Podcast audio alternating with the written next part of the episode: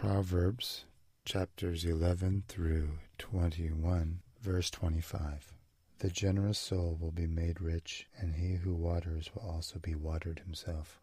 Anxiety in the heart of man causes depression, but a good word makes it glad. The righteous eats to the satisfying of his soul, but the stomach of the wicked shall be in want.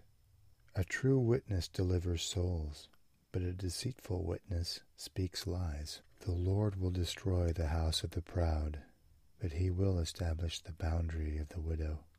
There is a way that seems right to a man, but its end is the way of death.